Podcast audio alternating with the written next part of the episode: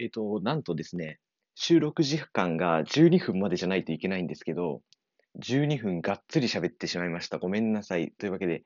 さっきの配信が、えー途中で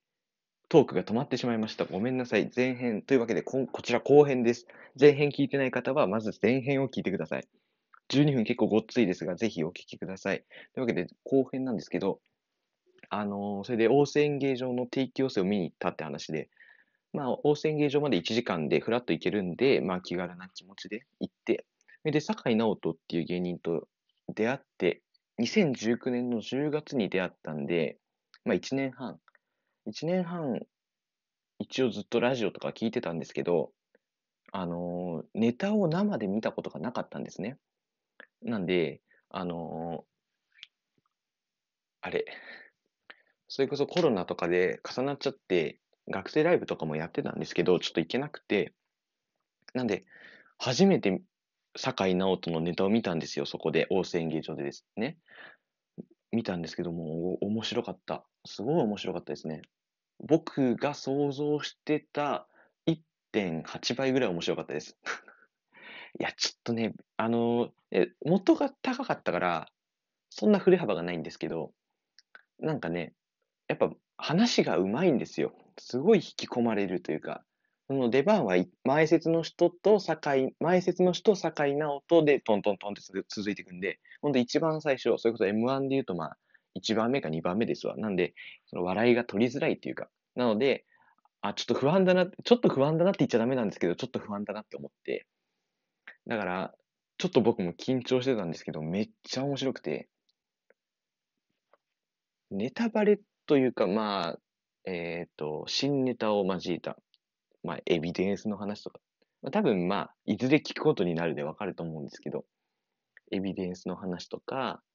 で、あとは、あのースーパーのイベントの話とか、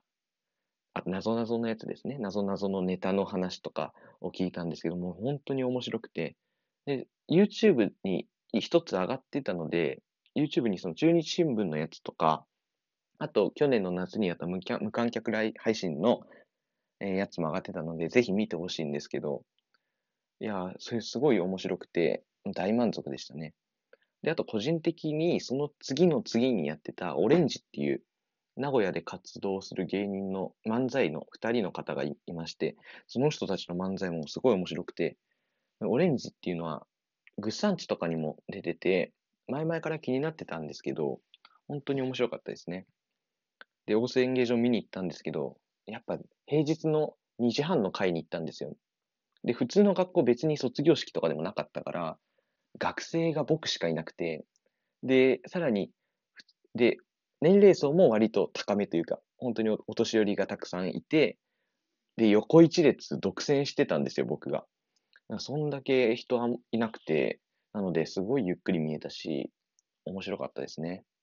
ぜひまた行きたいし、皆さんもぜひ大瀬演芸場行ってもらいたいと思います。で、後編ということでしたが、近況報告はとりあえず以上です。はい。長々と、すごい長々と喋ってしまいました。申し訳ない。なので、